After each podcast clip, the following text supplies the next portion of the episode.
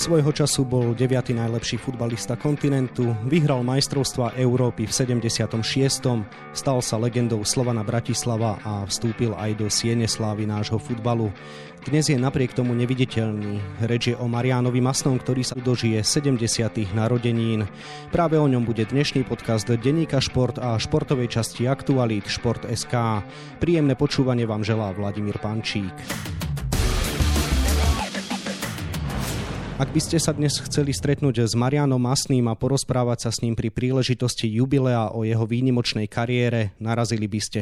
Poprvé, hľadali by ste ho len veľmi ťažko. Po druhé, ak by ste ho aj našli, odmietol by vás. Po ťažkom životnom období sa drží skôr v ústraní. V posledných rokoch ho dokázal vyspovedať iba málo kto a jeden z nich, komu sa to podarilo, môj kolega z denníka Šport Mojmír Staško, sedí oproti mne. Mojo, vítaj v našom podcastovom štúdiu. Pozdravujem ťa, Vladu, aj našich poslucháčov. Mojo, začneme teda in medias res. Prečo je Mariana Masného ťažké zohnať. Preto, lebo v jeho živote sa niečo stalo. Nedokážem na to odpovedať celkom presne, rovnako ako ostatní kolegovia. Jednoducho odstrihol sa od príbuzných, od svojich priateľov, od svojich bývalých spoluhráčov, ocitol sa niekde na periférii spoločnosti, dokonca v niektorých rokoch bol na ulici, bol doslova bezdomovcom. V posledných rokoch sa to zmenilo, ale napriek tomu kontakt odmieta. Ale o tom, čo a ako sa stalo, je ťažké hovoriť, lebo tie príčiny celkom nepoznáme. Sme naozaj v predvečer jeho 70.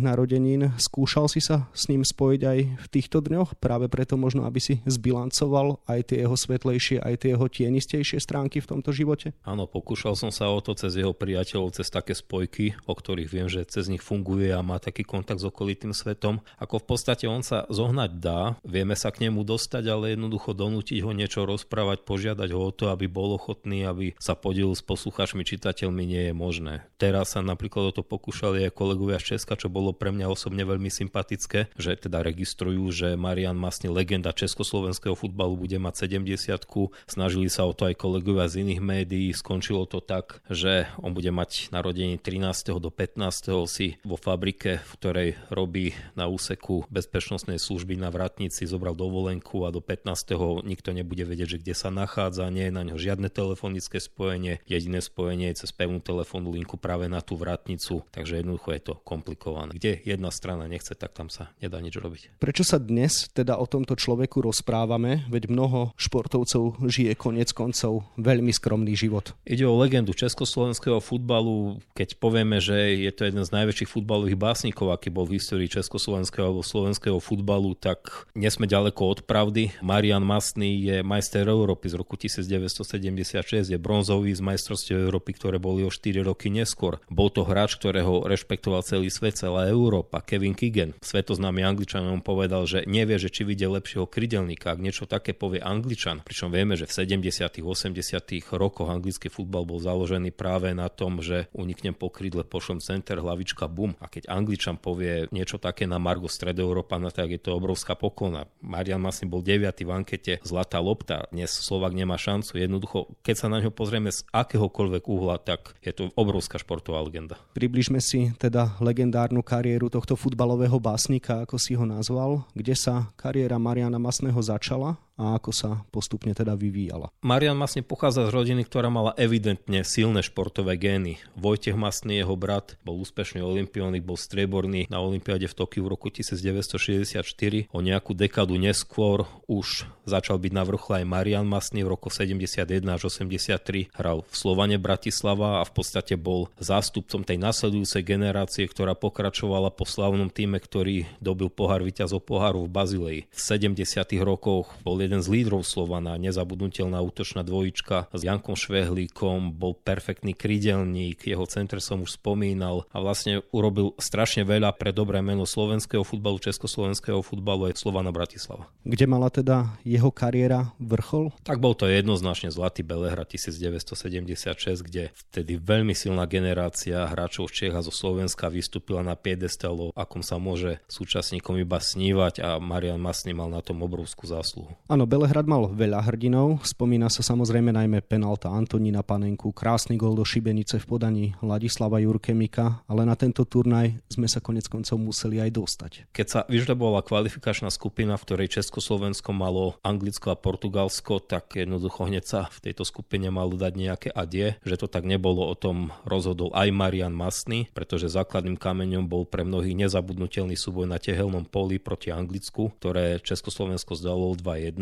bolo to po dvoch hlavičkách, čo bol obrovský paradox a unikát, pretože poraziť Anglicko po hlavičkách to bolo také ako poraziť Kanadu na jej ľade na úzkom klzisku. A tie dve hlavičky padli po dvoch milimetrových centroch Mariana Masného. Prvý priamo z rohu, kde obstrelil ešte aj toho hráča na prvej žrdi, toho klasicky bráňaceho hráča a bol to on, kto nacentroval Dušanovi Galisovi na nezabudnutelný víťazný gól. Takže nebyť týchto okamihov, tak nie je zlatý Belehrad, nie je Juhoslavia, nie je zlato to zo šampionátu. Poďme ale k samotnému Belehradu. Akými písmenami sa zapísal teda Marian Masný pri tom našom najväčšom úspechu? Lebo naozaj stále sa hovorí o Panenkovi a tej jeho penalte, ale k nej sme sa museli asi aj dopracovať. Tak už to tu nechcem opakovať, že privlastok zlatý, zlatý, zlatý, ale asi iný sa na to nehodí. Marian Masný urobil kus práce proti Holandianom v semifinále, keď som sa s ním rozprával o tomto úspechu, tak on napríklad Holandianov považoval za takých viac ako Nemcov, pretože Nemci po zlate z majstrovstiev sveta sveta v roku 1974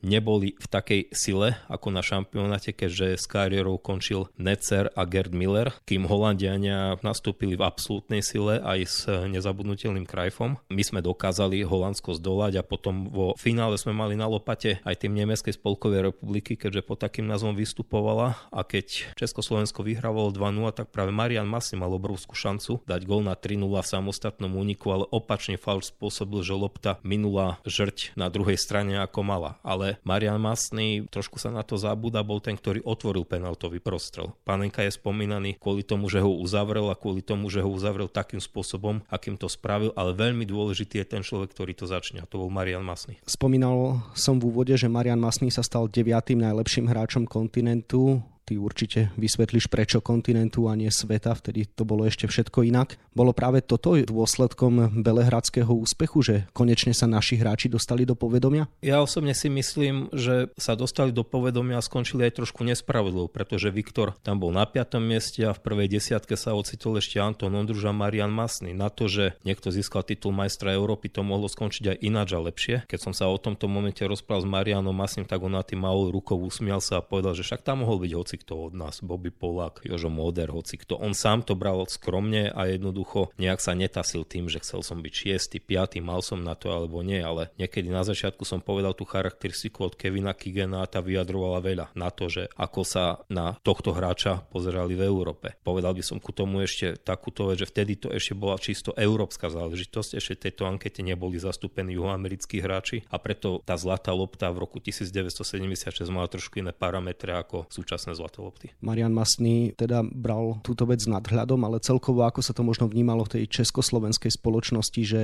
sme tam nemali viac hráčov v tej elitnej desiatke, prípadne možno niekoho aj na úplnom vrchole? Nejako nezaznamenal som, že by to niekoho trápilo. Jednoducho vtedy boli trošku iné kritéria, očakávali sa špičkové výkony, špičkové výsledky. Jeden príklad s veľmi vypovednou hodnotou, keď o 4 roky neskôr išiel československý tým na majstrovstvo Európy do Talianska a skončil na treťom mieste, tak sa to vnímalo ako veľký neúspech. A jednoducho žiadne oslavné fanfáry bronzových zo šampionátu nečakali. Neviem si predstaviť, že teraz by sa mústvo vrátilo nebodaj s medailou, čo by nasledovalo asi také menšie slovenské zemetrasenie. Vtedy jednoducho sa tak pokrčilo plecami a prešlo sa to nejakým mlčaním. Pekarík, Škrtel, Ďurica, Kucka, Weiss, Stoham, Šik práve som menoval futbalistov, ktorí dosiahli obrovský úspech, pretože si zahrali na majstrovstvách sveta i Európy. Marian Masný ale asi tak trochu ukazuje chrbát, je tak? Tak určite. Zlato z majstrovstiev Európy, bronz majstrovstiev Európy, to sme spomínali. Okrem toho tu bola aj účasť ešte aj na majstrovstvách sveta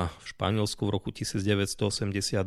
Tam Československo neúspelo, skončilo už po základnej skupine, keď remizovalo s Kuwaitom, čo bol základný úspech, prehralo s Anglickom a v poslednom zápase o všetko remizovalo remizovalo s Francúzskom, neskôrším semifinalistom. V poslednej minúte zápasu Přemysl Bičovský, ktorého poznáme aj spôsobenie na Slovensko už v role trénerov, vystrelil a kde sa vzal, tu sa vzal Manuel Amoros, ktorý vyhlavičkoval loptu z brankovej čiary a história mohla byť iná. Futbal ukázal, že niekedy je milimeter od úspechu a niekedy milimetrovo posúva k neúspechu. Keď sa československý tým vrátil, bral sa to ako obrovský neúspech, takže to je aj taká temnejšia kapitola. Samotný Marian Masný to bral veľmi ťažko, tento neúspech? Jemu to dosť ovplyvnilo aj život, pretože po Španielsku sa s veľmi zaujímavou ponukou ozval grécky Olympiakos Pireus. Treba povedať, že Marian Masný bol už vtedy 30 splňal veľmi prísne parametre, ktoré v tom čase boli, pretože vtedy, keď ste chceli zhrať do kapitalistickej cudziny, tak ste museli mať cez 30, museli ste mať odohratý istý počet reprezentačných zápasov, v podstate ste už museli byť ako keby v kategórii vyslúžilca a tak ste mohli ísť von, čo bol obrovský handicap, pretože kategória vyslúžilca to už zvyčajne znamenala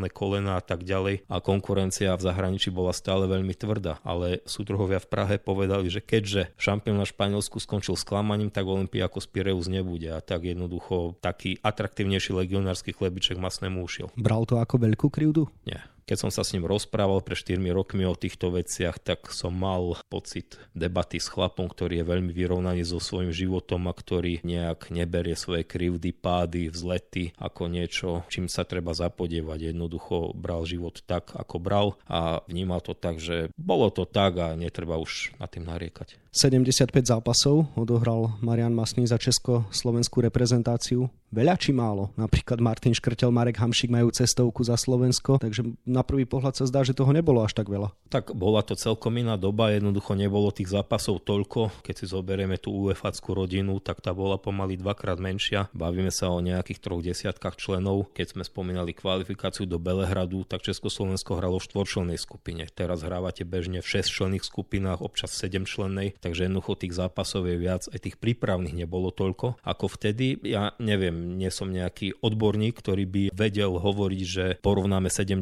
roky cez nejakú matematiku alebo cez logiku so súčasnými rokmi, ale ja by som povedal, že masného číslo by sa vyrovnalo teraz nejakej 120. Takže na tú éru to bolo veľmi veľké číslo. Ako vyzerali teda posledné roky kariéry Mariana Masného po tom, čo mu stroskotal ten prestup do Grécka? Boli už také na húpačke, ja si pamätám na jeden strašne nádherný zápas na jeseň 1982, keď Slovan, ktorý v tom čase už bol priemerným týmom Československej ligy, pretože bol v takom období úpadku, sa ako víťaz Československého pohára dostal do pohára víťazov pohárov a doma doslova drvil slavný Inter Milano s Bergomim, Kolovatým, Hansim Millerom a ďalšími majstrami sveta a elitnými žoldniermi. Vyhral 2-1 a Marian Masni vtedy odohral jednoskvostné parte. Takže ešte aj v roku 1982 on mal obrovskú úroveň, ale potom aj vinou zranení a aj vinou toho, že mu nebolo umožnené to, čo sme spomínali, sa pobral po legionárskych chodničkoch do Rakúska, kde hral za Neusidl. Potom sa ešte vrátil do Petržalky, v ktorej drese dal stý gól v Československej lige a dostal sa tak do klubu ligových kanonierov, ale to už bola taká labuťa pieseň, pretože potom už došlo k ukončeniu kariéry. Ty si pamätáš Mariana Masného ako chlapec, prípadne mladý muž, tak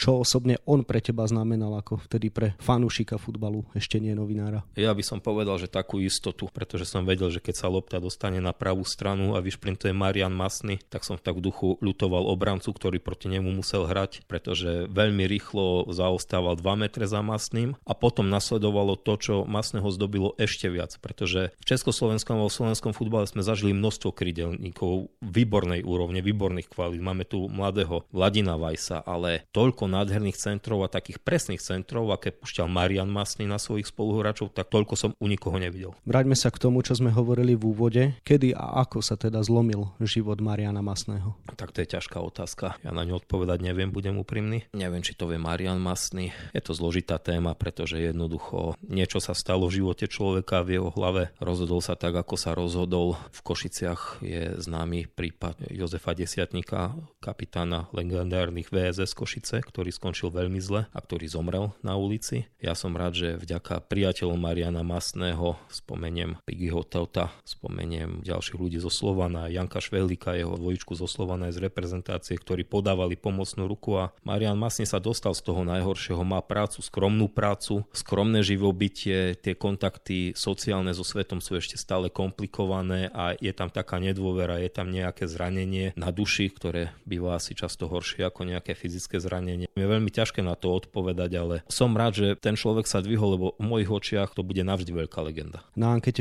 futbalista roka 2016 Marian Masný vstúpil do Siene Slávy. Videli sme ho na pódiu v obleku. Vieš vôbec, ako sa celé toto zrodilo, ako sa podarilo ho organizátorom pritiahnuť na ten gala večer do tej spoločnosti oblekov, kravát, ktorú on asi veľmi nemiluje? Tak, museli ste mať veľmi veľa práce, viem si to predstaviť, nejaké zakulisné info viem, ako ho lámali, ako za ním chodili, ako ho presvedčali. Ja som v tom roku krestil knihu Zlatý Belehrad 1976 a to bol ten dôvod, pre ktorý som sa s Marianom Masným stretol. Keď počul, že sa pripravuje kniha, ktorá bude monotematická, ktorá sa bude týkať Belehradu, tak privolil a boli sme spolu nejakú hodinu a porozprávali sme čo Bol som veľmi príjemne prekvapený tým, akú faktografiu on nosí v hlave. On poznal zostavy, súperov, ovládal minutáže. Jednoducho tie jeho spomienky boli veľmi presné. Nebolo to nič hmlisté, že bolo to tak a bolo to tak v nejakej všeobecnej rovine. Chceli sme ho zavolať na krst tej knihy, kde sa zišla garda z Prahy, z Ostravy, z Bratislavy, zo všetkých kútov bývalého Československa nechcel. Vyzeral na lomene, ale nechcel, takže viem si predstaviť, že s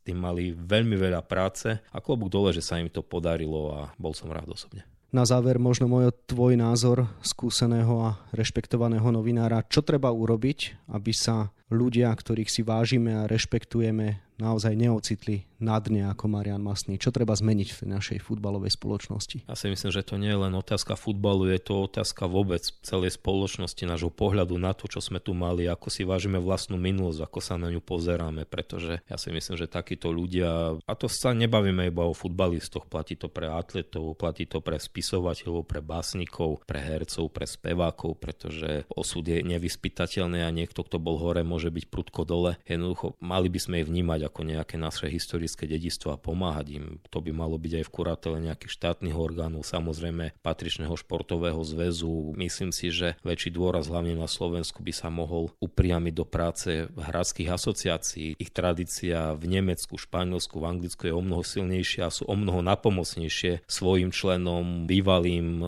legendám, bývalým hráčom. Jednoducho, keď sa niečo také deje v Španielsku, tak tá hráčská asociácia má možnosti a schopnosti a ekonomický potenciál na to, aby pomohla. U nás to tak žiaľ nie je. Toľko téma Marian Masný a môj kolega z denníka Šport, Mojmír Staško, ktorému ďakujem za rozhovor a želám ešte pekný deň. Ďakujem za pozvanie a prajem všetkým príjemný deň. Dnešná relácia sa síce končí, ale komu táto dávka športu nestačila, môže sa zastaviť po dnešné vydanie denníka Šport v novinovom stánku. Nájdete v ňom aj tieto témy.